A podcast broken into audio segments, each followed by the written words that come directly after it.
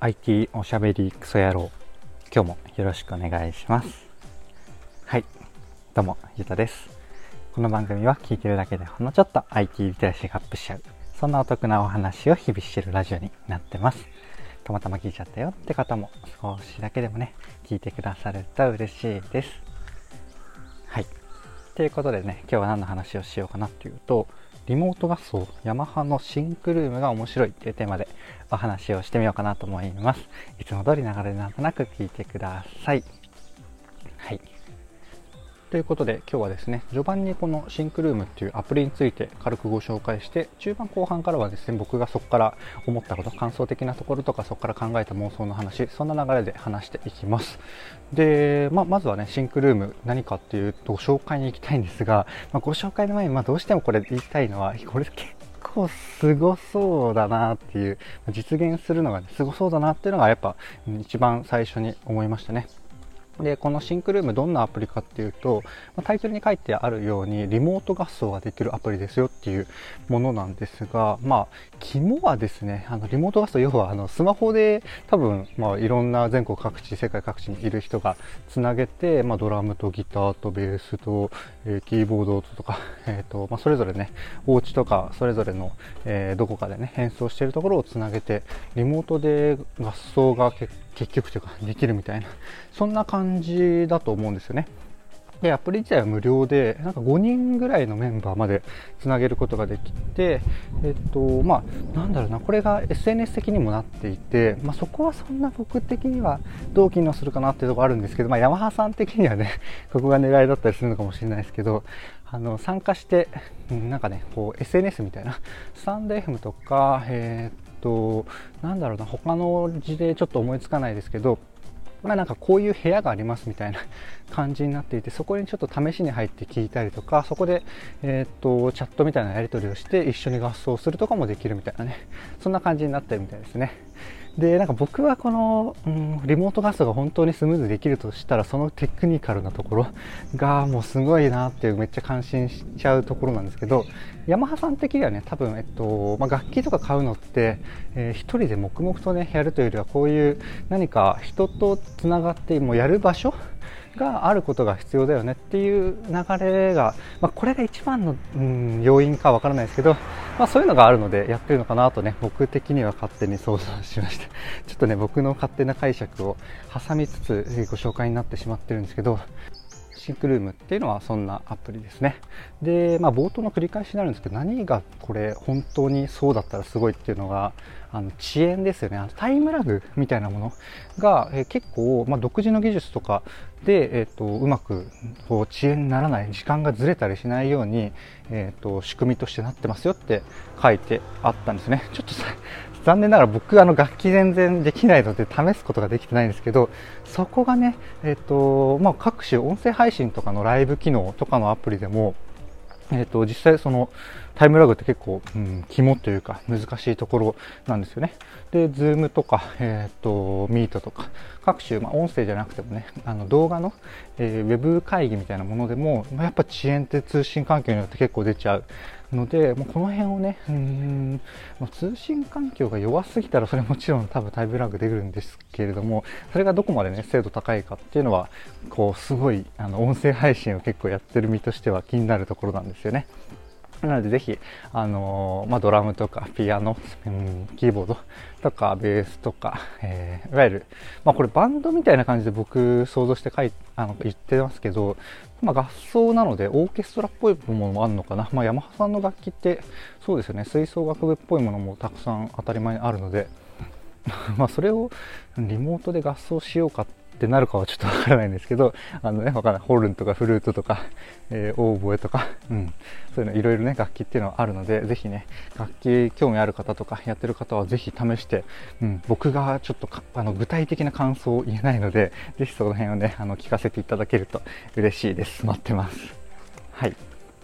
であとはここからもう、うん、ここから思い出したというか、うん、着想したというか、うん、このアプリをもとに勝手に思ったことを話していくんですがちょっと趣旨違うんですけどこれスタンド FM とかで実はコンテンツ意外とあって面白いのがあって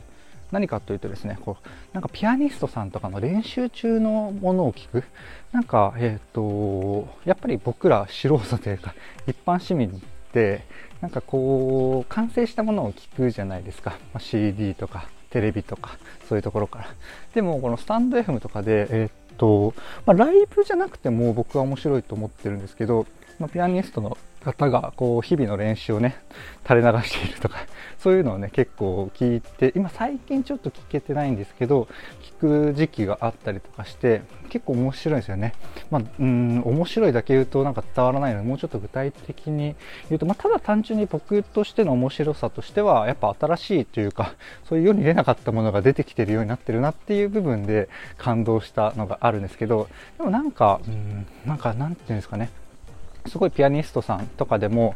うん練習だとババーってねあのバーンって途中であの音をね鳴らしたりとかふってなちょっと休憩したりとかそういう動きを見るとなんだろうな。僕的には音楽を純粋にただただ楽しんでるというよりはなんかこういうなんか他の人の努力が垣間見れるみたいな そんな感じの意味合いで結構面白いなと思ってね聞いてたんですよね。なので聞いてたというよりはなんかこう自分を鼓舞してくれるコンテンツ。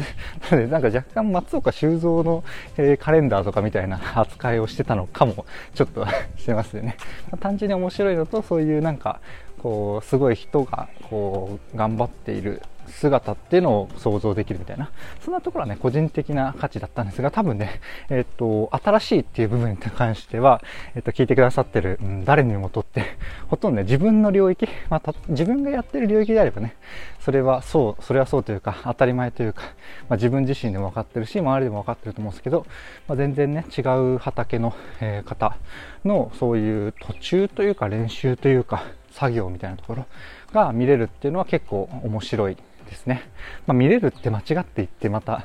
思い出したんですけど、今話したのは、あの、聞くスタンド FM っていう、まあ、音声配信をアーカイブ、収録でもできるし、ライブでもできるってアプリなんですけど、今見るって言って思い出したのが、僕がね、あの、何度も出している大好きなケンスーさんという起業家の方がやられてる、あの、40スタジオっていうアプリが、アプリ？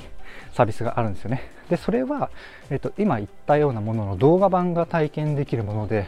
要は、まあ、例えば、えっと、ハンドメイドのクリエイターさんが、えー、ミシンで、ね、何か作ってるところとか、まあ、手縫いで何かやってるところとか、漫画家さんが絵を描いてるところとか、そういうところを、えっと、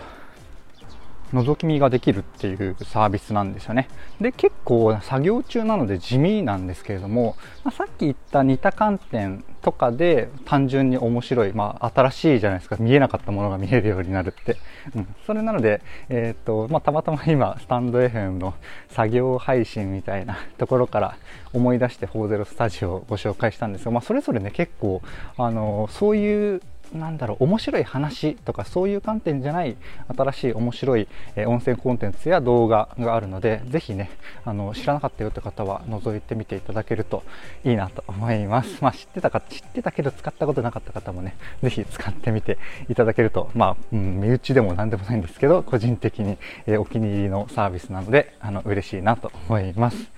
はい。そんなところでねえー、と、大体話したいことを話せたんですが、まあ、最後たまたままとめじゃないですけれども、えちょうど、えー、来週あ、まあ、月末ぐらいかな、プロセスエコノミーっていう本が、えー、っと、小原さんっていうね、まあ、IT 界隈ではすごい、うん、評論家のすごい方がいらっしゃるんですけど、その方がね、プロセスエコノミーっていう本を出すんですよ。で、そこのテーマがね、そういえば、えっと、今の話に近い話で、えっと、まあ、要は、えっと、まあ、要はとか、まあ、そこの話をすると、まあ、めっちゃ長くなっちゃうので、でえー、やめておきますね。そういう、まあ、うん、一言だけ言うと、こう、完成品のアウトプット だけに、こう、お金を支払ったり、こう、コンテンツとして楽しむのではなくて、途中経過みたいなね、あの、作り上げていくところ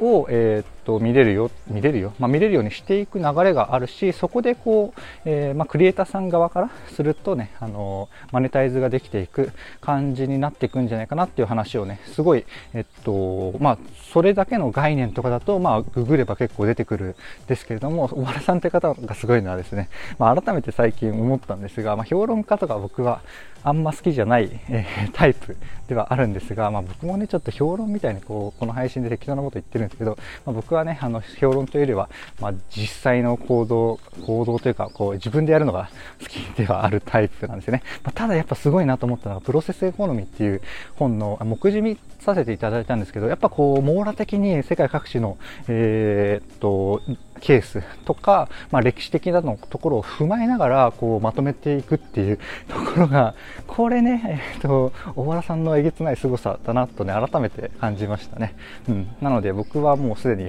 予約をして7月末に、えー、届いてね読むんですがまあなんか Kindle 版がちょっと選べなくなったので本紙最初紙しかないのか予約は紙しかないのかわからないですけどまあ珍しくね、あの紙の本を予約してたりします。なんか割と、なんか僕がやろうとしてる部分にも近くて、あの、辞書的にも使えるのかなっていう想像と期待のもと予約してたりします。気になる方はね、ちょっとリンク貼っておくので、ぜひ予約してみてください。多分ね、面白い